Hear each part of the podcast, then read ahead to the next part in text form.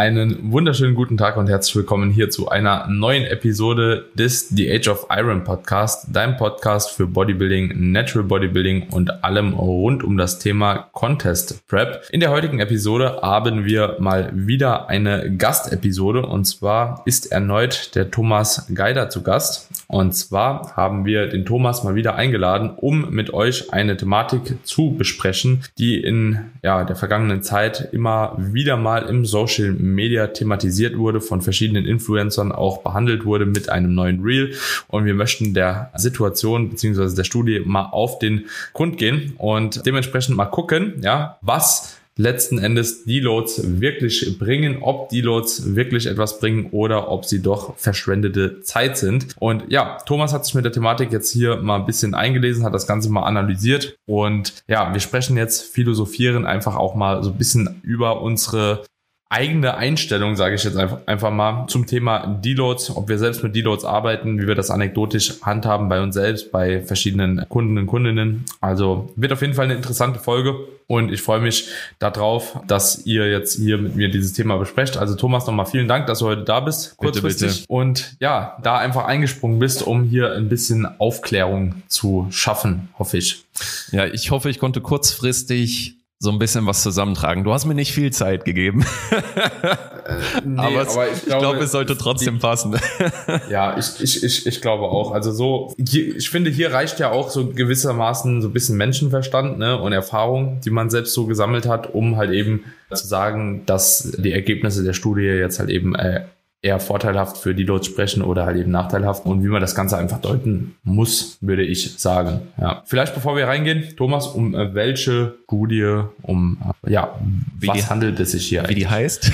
ja. Also die Studie heißt Gaining More from Doing Less, the effect of a one-week deload period during supervised resistance training on muscular adaptions von Coleman et al. 2023. Super neu. Der Typ, der die Studie gemacht hat, ist ein Student von Brad Schönfeld, nur so als Zusatzinfo. Ich war ja in Wien, Tobi, wir haben uns ja knapp verpasst. Und äh, Brad Schönfeld hat in allerhöchsten Tönen von dem Kerl gesprochen. Und die Studie ist auch relativ gut, also gut aufgebaut und alles, aber ich denke, wir werden jetzt ein bisschen drüber sprechen. Ja, ist tatsächlich von Juni, sehe ich gerade. Ja, also ja, super aktuell. Ja, ziemlich, ziemlich aktuell. Ja, aber bevor wir jetzt hier reingehen, Tobi, wie geht's dir? Gerade nach dem Beintraining am Morgen ein bisschen bisschen lediert, aber ansonsten geht es mir soweit eigentlich gut. Ja, das ist nicht meine Zeit. Nach dem aber Beintraining? Nach dem Beintraining, ja. Ich bin jetzt gerade aus dem Beintraining in den Podcast rein. Wie, ja. wie kommt man auf so eine Idee? Ja, ich, ich wollte einfach mal schauen, ob Training am Morgen vielleicht äh, mir ein bisschen mehr Hypertrophie verschafft, aber ich bezweifle es aktuell. Nee, ich muss einfach den Tag einfach ein bisschen umstrukturieren und schauen, dass ich einen Teil der Arbeit vorher mache, dann trainiere, Podcast, Teil danach. Und dementsprechend äh, komme ich jetzt, wie gesagt, von der Hack hier an den Laptop. Mutig mutiger. Ja, würde ich Aber ich bin, ich bin, bin jetzt kognitiv, glaube ich, am Start. Also, das wird schon passen. Sehr gut. Sehr gut. Ja, ich wäre es nicht. Vor allem um 12 Uhr nach einem Beintraining. Aber passt, passt schon. Gut. Mach danach ein Nap. Mach danach ein Nap, genau. Ja, ist, ist, ist besser für dich. Ja. Musst du noch arbeiten? Ja. Wie kriegst du es hin, vor der Arbeit Beine zu trainieren? Ohne dass die Arbeit leidet. Grundsätzlich mache ich das ja nicht. Also grundsätzlich ist mein, ist der Großteil meiner Arbeit beendet, bis ich in ein Beintraining reingehe und danach mache ich auch nichts mehr. Wirst Aber du heute, heute, Koffein konsumieren im Verlauf des weiteren Tages? Okay. Wahrscheinlich werde ich heute noch Koffein konsumieren. Okay. Zwei, das Ende des Tages zählt, dass die Arbeit erledigt wird und das wird sie auf jeden Fall. Von daher. Ich bin da guter Dinge. Zwei, zwei entscheidende Fragen, die ja. mich dann auch immer beschäftigen, wenn ich morgens trainiere darf ich danach noch Koffein konsumieren. Aber ich muss mich dann entscheiden. Entweder ich hänge vorm PC und schlafe fast ein oder ich knall mir halt ein bisschen Koffein. Ein bisschen viel nach dem Beintraining. Ja, na, das wird schon gehen. Ja. Ich erzähle es dem Lukas nicht und dann passt es. Okay, abgemacht. Gut, alles klar. Lasst uns gerne mal in die Thematik reingehen. Thomas, vielleicht als kurze Erklärung, wo Worum ging es grundsätzlich in dieser Studie? Würdest du das vielleicht nochmal ganz kurz ja. für die Zuhörer, Zuhörerinnen ich, einfach ja, darlegen? Sehr gerne. über die Ergebnisse sprechen. Ich gebe euch einen kleinen Abriss, gib mir drei bis fünf Minuten, dann sollten alle auf einem Nenner sein. Also, okay. wie die Studie heißt, habe ich ja schon gesagt. Wir hatten 50 männlich trainierte Probanden. Trainiert heißt aber in dem Fall, die hatten mindestens ein Jahr Trainingserfahrung. Da würde ich jetzt mal trainiert in Anführungsstriche setzen. Die Leute mussten bis vor der Studie mindestens dreimal die Woche trainiert haben und davon mindestens einmal Beine. 39 Probanden haben die Studie beendet. Das erstmal dazu.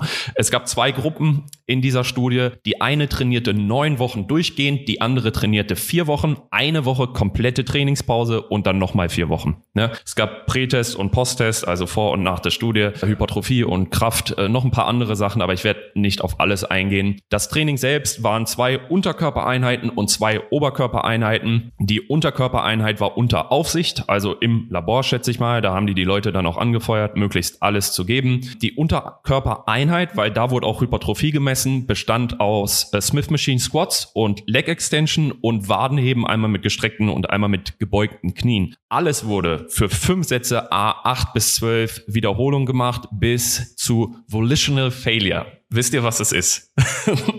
also es gibt Volitional Failure. Es gibt verschiedene Arten von, von Failure, wie das standardisiert wird. Und Volitional Failure ist im Grunde, die Probanden machen im Grunde so lange, bis sie denken, dass sie nicht mehr können. Das ist aber nicht zwingend konzentrisches Muskelversagen. Ja, wenn Proband irgendwie zwei Reps, bevor er nicht mehr könnte, aufhört und sagt, ich kann nicht mehr, dann ist das halt Failure in diesem Punkt. Ja, wo das genau ist, äh, kann keiner sagen. Nur, dass hier mal der Unterschied verstanden wird. Es gibt definitiv Unterschiede, deswegen muss man immer gut lesen. Zwischen den Sätzen gab es zwei Minuten Pause. Wenn ich es richtig verstanden habe, wurde die Nutrition weitestgehend getrackt, also so, dass das auch passt ja, ja. in der Studie. Äh, die sollten einfach weiter fortfahren, wie sie bisher gegessen haben, dass da keine Unterschiede entstehen. Die wurden auch dazu angehalten, kein Kreatin zu nehmen, dass das nicht mit reinspielt irgendwie in den Ergebnissen. Hypertrophie wurde an den Quads und an den Waden gemessen. Dann wurde noch isometrische Kraft am Beinstrecker gemessen und ein One-Rep-Max in der Beuge. Die Ergebnisse waren folgendermaßen. Keine signifikanten Unterschiede für Hypertrophie. Also muskelaufbautechnisch gab es keine, keine Unterschiede. Wir hatten für die Non-Deload-Gruppe, also die Gruppe, die keinen Deload gemacht hat, Vorteile beim isometrischen äh, Krafttest, stärkere Vorteile beim isometrischen Krafttest und leichtere Vorteile beim One-Rep-Max.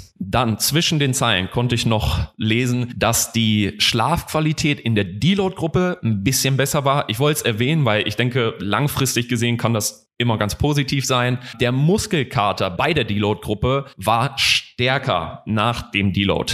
Ja, also bis zum Rest dann der Studie. Und die Motivation zu trainieren war in der Deload-Gruppe geringer nach dem Deload, eine Woche Pause, als in der anderen Gruppe. Ja, und das sind eigentlich die, so wie ich es gelesen habe, so die wesentlichen Aussagen der, der Studie. Kurz. Wichtig vielleicht noch dazu zu sagen, dass der Deload halt Trainingspause war. Komplette also, Trainingspause für sieben Tage. Es sei dazu zu sagen, dass die Studie, was so Deloads angeht, äh, vielleicht ist es kein klassischer Deload, jetzt eine Woche komplett Trainingspause zu machen, aber die Studie kommt zumindest näher ran an den Deload, so wie wir es kennen, als das, was es bisher in der Studienwelt gab. Ja, es gibt so ein paar Studien, die so in die Richtung, Richtung Deloads gehen, aber die müsst ihr euch dann so vorstellen. Die haben zum Beispiel sechs Monate trainiert. Eine Gruppe hat so mittendrin drei Wochen Pause gemacht und dann erst weiter trainiert. Also das ist im entfernteren Sinne so ein bisschen Deload, aber eigentlich nicht so wie unser einer es machen würde. Und die wollten das, ich habe einen Podcast gehört mit diesem Coleman, der die Studie gemacht hat, und die wollten das am Anfang halt relativ leicht halten, ne? dass die einfach die variable Training für eine Woche komplett rausnehmen und das quasi der, der Deload ist. Also insgesamt war die Studie eigentlich relativ gut aufgebaut, in meinen Augen, selbst wenn es vielleicht nicht ganz klassisch ist, sieben Tage komplett nicht zu trainieren. Aber ich denke, es ist die beste Studie, die relativ nah dran kommt an den Deload, so wie wir ihn verstehen wenn auch nicht zu 100 Prozent. Und ja, jetzt ist halt die Frage so ein bisschen, und deswegen sind wir hier, was man aus diesen Ergebnissen macht. ja. Ja, aber tatsächlich, also das, was du jetzt so mit auf den Weg gegeben hast, beziehungsweise was du jetzt an Ergebnissen auch so gezeigt hast, das hätte ich anekdotisch, hätte man mich gefragt, auch wahrscheinlich genauso bestätigt. Also ich hätte wahrscheinlich sogar gesagt oder geschätzt tatsächlich, dass Muskelaufbau vielleicht mit der oder bei der Nicht-Deload-Gruppe tatsächlich halt besser wäre. Ne? Mhm. Einfach auf diese Zeitspanne gesehen. Ich hätte nur gedacht, dass halt das halt andere Probleme mit sich bringt, warum langfristig gesehen halt der Muskelaufbau ein bisschen niedriger hätte mhm. ausfallen können. Also wäre mir jetzt, also ich habe tatsächlich gedacht, okay, könnte tatsächlich sein, dass die auch mehr Muskeln aufgebaut hätte. Wäre für mich jetzt aber auch kein Grund gewesen, die dort nicht zu machen. Ja. Ähm, ja, hat mich ein bisschen gewundert, aber das mit der Trainingsmotivation, dass die nach einer Woche Pause deutlich schlechter ist, das kann ich definitiv anekdotisch bei mir selbst bestätigen, aber auch bei verschiedenen Klienten. Eine Woche Trainingspause ist in der Regel zu lang. Also mhm. kenne keinen, der mit einer Woche Trainingspause wirklich gut fährt was die Motivation und vor allem auch den Wiedereinstieg im Hinblick auf den Muskelkater angeht. Weiß nicht, wie das bei euch aussieht. Sicherlich habt ihr es selbst schon mal probiert, sicherlich habt ihr es selbst auch schon mal angewandt irgendwo. Manchmal gibt es einfach so Zeitpunkte, so da ist eine Woche tatsächlich dann ist irgendwie passiert, keine mhm. Ahnung. Ja. Also entweder über eine Krankheit, ja, dass man dann im Deload war und auf einmal irgendwie noch drei Tage krank wird oder so. Auf einmal hat man dann sieben Tage oder man ist vielleicht im Urlaub, wo kein Gym zur Verfügung ist oder so. Keine Ahnung, irgendwie kommt's oder ist es schon mal sicherlich zustande gekommen. Und da war immer das Ergebnis eigentlich so, ja, Muskelkater super hoch danach und Motivation super gering. Kann auch sein, dass es halt eben einhergeht. Ne? Ich denke vor allem, ich wollte noch sagen, dass, dass die die Zeit, also wenn die Zeit wirklich so entsteht, wie du es gerade gesagt hast, im Hinblick auf die Erkrankung oder einfach mal random eine Woche aufgrund von der Arbeit oder was auch immer äh, pausiert werden musste, dann habe ich das Gefühl, ist wirklich der Einstieg schwer. Wenn der, wenn Urlaub war, habe ich bisher eigentlich eher das Gefühl gehabt, dass die Leute mehr Bock hatten, wieder reinzugehen. Weil der Urlaub sie ja auch so ein bisschen hm. entlastet, entstresst und sie bewusst was anderes sehen wollen und sich darüber auch wieder so ein bisschen den Drive fürs Training zurückholen. Aber es gibt ja individuelle Unterschiede von Person zu Person, deswegen darf man das ja irgendwo ja auch nicht vergessen. Ja, also manche werden halt so reingezwungen ne, in diese Woche. Ich glaube, das ist halt der Unterschied so. Manche wollen halt diese Woche machen. Ich glaube, die, die die Woche machen wollen, sind eher die, die auch schwerer nochmal reinkommen und die so reingezwungen werden irgendwie. So, oh ja, ja das ist Urlaub, ich habe kein Gym zur Verfügung. Das sind wahrscheinlich diejenigen, die dann auch nochmal Bock haben. Also meine Wenigkeit, wenn ich eine Woche Pause mache, habe ich keinen Bock nochmal anzufangen. Ja. Dann auch. Einfach so Bodybuilding an Nagel gehängt, einfach so wegen Urlaub einfach. ja, so.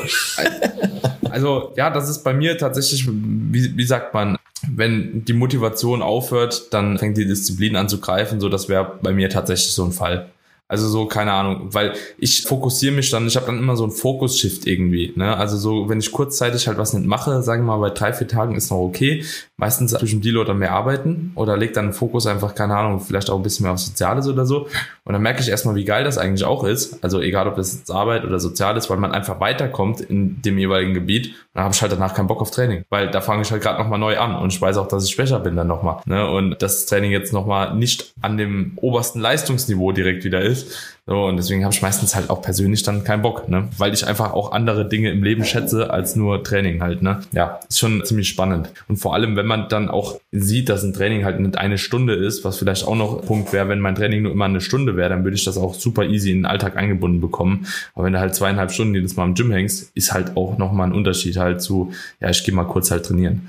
Ja muss man halt auch einfach so ein bisschen unterscheiden. Ja. Wie lasst ihr denn in der Regel Deloaden? Weil ich meine, in der Regel, also es gibt ja nicht die Definition für einen Deload. Also keiner sagt, ein Deload muss die und die Faktoren beinhalten. Also wie lasst ihr Deloaden? Macht ihr einfach komplett Trainingspause? Macht ihr leichtes Training, so wie man es im Powerlifting zum Beispiel kennt? Und wie lange, wie lange geht bei euch ein Deload? So ungefähr? Ja, ich fange einfach mal an. Also es ist unterschiedlich tatsächlich. Ich mache das so ein bisschen vom Individuum abhängig, also worauf die Person einfach auch ein bisschen mehr Bock hat. Ne? Beispielsweise jetzt gerade ein äh, aktuelles Beispiel, ich habe eine Athletin in den USA auf Prep und die äh, ich habe gesagt, ja, lass aus den und den Umständen halt jetzt mal vier bis fünf Tage Rest implementieren, statt da halt eben noch ein Training zu platzieren. Und sie hat mich dann gebeten sogar, lieber im Training drin zu bleiben und mhm. lockeres Deloads-Training zu machen, weil sie einfach besser geht damit, ja, gerade auch in der Prep. Ist für mich grundsätzlich dann auch gar kein Problem, spricht auch nichts dagegen. Also wenn jemand schon wirklich Bock hat, irgendwie 10 Weeks out oder so noch Deload-Training zu machen, äh, auf jeden Fall go mhm. for it. Die meisten sagen so, ja, okay, lieber bisschen Abstand, jetzt mal für ein paar Tage kurz erholen und dann nochmal rein da. Würde ich, egal wie der Klient das oder die Klientin das gerne möchte, dann auch so unterstützen, mhm. ja, dann nur halt eben die Parameter anpassen. In der Regel mache ich es meistens so, ein bis zwei, eher zwei bis drei initiale Rest Days und dann kürze ich meistens so die Mikrozykluslänge, mhm. die ich normalerweise habe, ein bisschen ab und mache nur vereinzelt halt eben dann on, off, on, off, on, off maximal und dann gehe ich nochmal über eine Introwoche dann in den Zyklus rein. Also so, das ist so in der Regel so ein Hybrid eigentlich, mit dem ich aktuell fahre und äh, den ich auch oftmals als ganz sinnig erachte. Okay. Machst du die proaktiv oder reaktiv? Also planst du die Dealons im Voraus oder kommen sie, wann sie kommen? Oder proaktiv mit reaktiver Anpassung. Bitte? Proaktiv mit reaktiver ja, okay. Anpassung. Also, also ich äh, verstehe, was du meinst. Ja, ich äh, grundsätzlich denke ich halt, dass die meisten Personen eine Zykluslänge, hatten wir auch schon mal mit Tobi drüber gesprochen, so fünf bis sieben Wochen verkraften, vier mhm. bis sieben Wochen, je nachdem. Das ist so in der Regel so die Länge, wo irgendwann meistens der Deload fällig wird. Also plane ich meistens einfach mal in die sechste Woche ein. Das ist so in der Regel, je nachdem, wie viel Trainingstage du auch pro Woche hast, ne, schiebt sich das meistens noch ein bisschen nach hinten. Also die, die drei oder vier Trainingstage haben, so, die können meistens acht, neun, zehn Wochen irgendwie auch ganz gerne mal pushen. So, wohingegen halt jemand mit sechs Trainingseinheiten pro Mikrozyklus da halt eben manchmal auch nach vier Wochen schon eher ein bisschen raus ist. Deswegen proaktiv mit reaktiver Anpassung, mhm. ja. Ja, macht absolut Sinn für mich. Ja, und ich habe tatsächlich, hatten wir ja auch Thomas, keine Ahnung, der hat jetzt nach 24 Wochen, der Topfen-Tortenmann, ja. nach, äh, ich glaube, äh, 24 oder 25 Wochen hat er dann auch mal einen Deload gemacht. Okay, ja. perfekt. Stabiler Typ. Äh, Danke. Also ja, ein halbes Jahr im Training drin zu sein, ist schon wild. Ja, das ist schon sehr, sehr verrückt irgendwie. Aber wie gesagt, hat auch funktioniert. Also es ist einfach abhängig zu machen von der Person, ne? Das ist, ja, wie, wie, wie, geht ihr, vor? Also bei mir, weil du mich ja gefragt hast, Thomas, ist im Endeffekt sehr, sehr ähnlich, dass ich mit fast allen eigentlich diesen, diesen eigentlich No-Load-Approach war, also so drei bis fünf Tage Pause eigentlich habe, je nach, je nach Person und auch je nach Kontext, weil manchmal sind die Leute nach drei Tagen wieder ready, manchmal nach vier, manchmal eventuell sogar erst nach fünf. Länger, länger wird nie gerestet oder hatte ich soweit eigentlich noch nie, außer es war dann wirklich ein Krankheitsausfall oder was in die Richtung oder es war bewusst eine längere Pause durch Urlaub. Und wenn mich jemand wie bei Daniel auch beten würde, dass er Dilo-Training bekommt, ja, dann würde ich es sicherlich mit dem testen. Ich habe grundsätzlich immer so, bin ich der Meinung, dass die Leute, die wirklich hart trainieren und Training lieben und Gas geben, die sich dann auch in dem Dilo-Training meistens zu hart aus dem Leben nehmen, ja, und da einfach eher so ein bisschen das sehe eher das Risiko, dass der Dealer dann nicht den gewünschten Effekt mit sich bringt. Kann man testen und wenn die Person das, das, das durchzieht, richtig durchzieht und das wirklich funktioniert, der Übertrag auch in die anderen Mikrozyklen gut funktioniert, dann, dann eh gerne. Aber tendenziell denke ich, birgt irgendwo der Vorteil, nicht ins Gym zu gehen, auch so ein bisschen mentalen Abstand von dem Ganzen zu bekommen. Wirklich, wirklich große Vorteile. Und der größte Unterschied bei mir ist dann eher so ein bisschen der Intro-Ansatz. Also hat die Person wirklich eine komplette Woche, wo sie mal Muskelversagen vermeidet und, und, und weniger Volumen trainiert, um sich vorzubereiten? Oder wünscht sich die Person nach dem Deload dann schon wieder härter zu trainieren, kriegt dafür dann aber deutlich weniger Volumen? Ja. Also das sind so ein bisschen eher die Sachen, wo sich bei mir meistens unterscheidet und Zykluslänge ist oder Deload wann der platziert wird, ist meistens auch eigentlich nach vier bis sieben Wochen sowas. Ja, und auch, äh, wie, du, wie Daniel schon gesagt hat, wenn mal eine Woche mehr geht, geht eine Woche mehr, wenn eine Woche weniger geht, geht eine Woche weniger. Hm, es pendelt sich eigentlich fast immer im, im gleichen Zeitraum ein. So. Also ich finde so ein wichtiger Stichpunkt, den du genannt hast, ist einfach der mentale Aspekt in dem Deload. Gerade beim Bodybuilding-Training finde ich, dieses, die Leute aus dem Gym zu holen, um die halt auch mental wieder hungrig zu machen. Weißt du? Dass sie halt, du ziehst sie raus, komplett, gibst dir nicht irgendwie so ein Kleinscheiß-Training, so, weißt du, sondern ziehst sie einmal komplett raus, damit die dann auch wieder richtig, richtig Bock haben. Und ich finde, das funktioniert gerade für, für Bodybuilding. Ich mache ja auch viel Powerlifting-Training. Gerade für Bodybuilding finde ich, dass das richtig gut funktioniert also diese Komponente da wieder richtig auf Vordermann zu bringen. Weil ich habe oft das Gefühl im Bodybuilding, und da muss ich euch mal Lob aussprechen, ich finde, ihr geht ja sehr, sehr gut um mit Belastung innerhalb einer Woche, was so axiale Belastung und so weiter angeht. Das können ja Powerlifter oft überhaupt gar nicht. Und da macht ihr einen richtig guten Job. Und ich finde, Paul, äh, also korrigiert mich, wenn ich falsch liege, aber ich finde, Bodybuilding-Training kann, kann man eigentlich ziemlich gut über eine Woche zum Beispiel aufstellen, ohne dass man körperlich die ganze Zeit mega im Sack ist, weil man nicht so viele axiale Belastung hat. Aber irgendwann laugt das so ein bisschen aus, weil einfach ja mental so nichts mehr geht. Ne? Wenn man so sechs, sieben, acht Wochen sehr, sehr stark pusht, habe ich oft das Gefühl, es ist fast eine mentale Sache, wenn das Training aufgestellt ist, als wirklich eine körperliche äh, Sache. Nicht, dass es überhaupt nicht körperlich sein kann, aber ich finde so mentaler Aspekt ist fast ein bisschen stärker im Bodybuilding als im Powerlifting, einfach aufgrund der axialen Belastung, die nicht unbedingt sein muss, ne, als im Vergleich zu Powerliftern. War das verständlich? Was, was mir halt eben da auch immer bei der Dilo-Thematik jetzt noch in den Sinn kommt, was sich da auch nochmal, finde ich, zwischen Bodybuilding und Powerlifting ein bisschen unterscheidet, wenn man sich einfach mal so und ich hoffe, da bin ich noch auf dem aktuellen Stand. Das war auf jeden Fall vor zwei, drei, vier Jahren so. Wenn man sich einfach mal so die Probleme anschaut, wie passive Strukturen dahingehend beziehungsweise Verletzungen überhaupt entstehen, ist ja, soweit ich das richtig im Kopf habe, auch mehr das allgemeine Volumen tatsächlich das Problem statt die Intensität, wovon viele Leute immer ausgehen. Und das glaube ich dann auch immer so ein bisschen verwechselt wird, warum Athleten im Powerlifting dahingehend öfter auch einen Deload gegebenenfalls brauchen, frequenter vielleicht einen Deload brauchen. Ähm, ich glaube tatsächlich persönlich, dass es nicht unbedingt so ist. Natürlich steigt das Verletzungsrisiko mit der Axiallast irgendwo, gerade für die Wirbelsäule und Hüfte und alles, was damit so ein bisschen einhergeht. Aber ähm, oftmals ist halt eben tatsächlich auch das Volumen in gewissermaßen einfach ein Thema und da viele Bodybuilder Volumen halt eben auch krass vergewaltigen, steigt da halt eben auch die Verletzungsanfälligkeit halt für gewisse Muskelgruppen. Und man merkt es oftmals auch bei einer Priorisierung von einer Muskelgruppe, wenn man jetzt wirklich sagt, okay, man möchte halt eben eine Muskelgruppe vorantreiben, dass oftmals halt eben die passiven Strukturen tatsächlich da eher das Problem werden und das tatsächlich meistens halt eben durch das Shiften von Volumen auch irgendwo, weshalb ich da tatsächlich auch in Deload als ganz praxisdienlich ansehe und tatsächlich bin ich in einem solchen Fall wenn passive Strukturen schmerzen, mehr ein Fan von Deload-Training wie von einer Trainingspause. Warum? Weil es immer um äh, Belastungsmanagement geht. So am Ende des Tages. Also du möchtest im Rahmen deiner Belastbarkeit die Belastung irgendwo steigern. Und eine Trainingspause werden viele Leute da draußen jetzt kennen. Also ich habe so oft Klienten, die haben irgendwie eine Zwangstrainingspause aufgrund von Krankheit. Dann denken sie, ihre Schulterschmerzen sind danach weg und sie sind einfach eins zu eins genau wie vorne dran. So. Und das ist halt eben immer so ein Problem, dass man halt eben denkt, okay, wenn man jetzt die Belastung komplett runternimmt, wird es halt eben besser.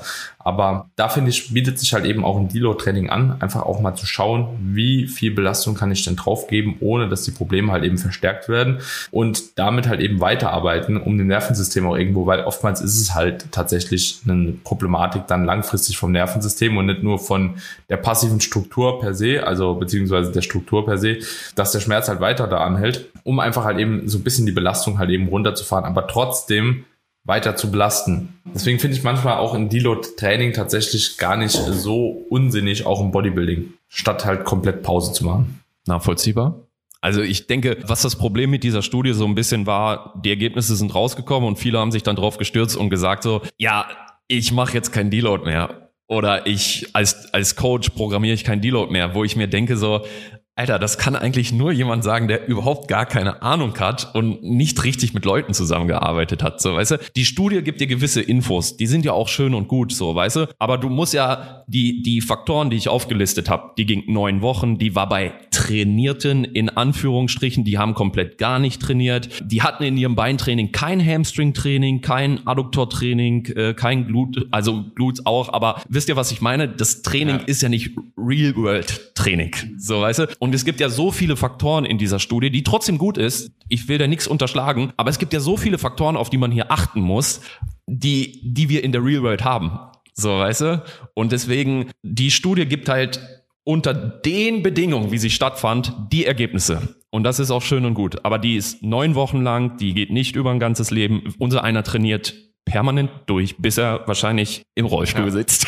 so, weißt du? Und das sind ja, also ich denke, da wurden auch auf Social Media teilweise einfach komplett falsche Rückschlüsse gezogen. Ne? Eine Studie, die relativ nah an einem Deload drankommt, so wie wir ihn eventuell machen würden, gibt dir nicht das ganze Bild. Ja, und ja. ich glaube, das haben einfach super viele nicht bedacht. Und so wie du eigentlich die ganze Zeit zwischen den Zeilen sagst, Daniel, es ist am Ende des Tages so individuell und wenn du deinem Klienten zuhörst, der wird dir schon ungefähr sagen, was er braucht, wo es ungefähr hingehen soll und so weiter und so weiter, so, weißt du? Das gepaart mit deinem Knowledge, mit deiner Erfahrung, da wird schon was Gutes zustande kommen. Aber das mündet nicht immer in einer Woche Nicht-Training oder in neun Wochen durchgehend Training, so, weißt du? Ja, ja, ja. Und ich glaube, das haben einfach viele nicht verstanden.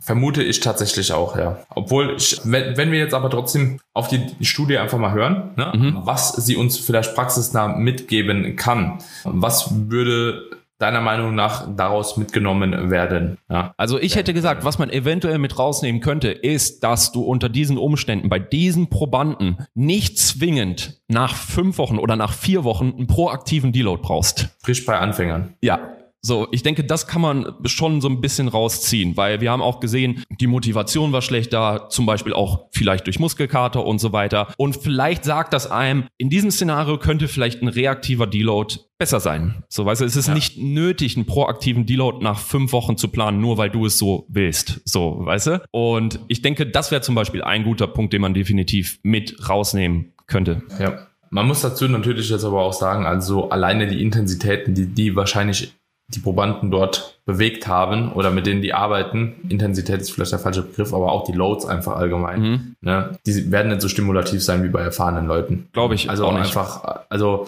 erstens, wie wird das Gewicht bewegt? Zweitens, wie hart kann man in die Sätze reingehen? Und wie wir jetzt eben auch zu Beginn schon besprochen haben, beziehungsweise du da aufgeklärt hast, wenn die aus ihrem eigenen subjektiven Empfinden her da aufhören, wann sie denken, sie müssen aufhören, ist das halt auch schon immer ein Problem. Aber das ist ja bei, bei allgemein äh, 90 Prozent der Trainierenden ein Problem, weil das machen ja alle falsch. Also ja, ist äh, gibt wenige, die wirklich so. ans Muskelversagen trainieren können. Auch wenn jeder überall immer prahlt, so er kann ans Muskelversagen gehen, bla bla bla, so sind die wenigsten.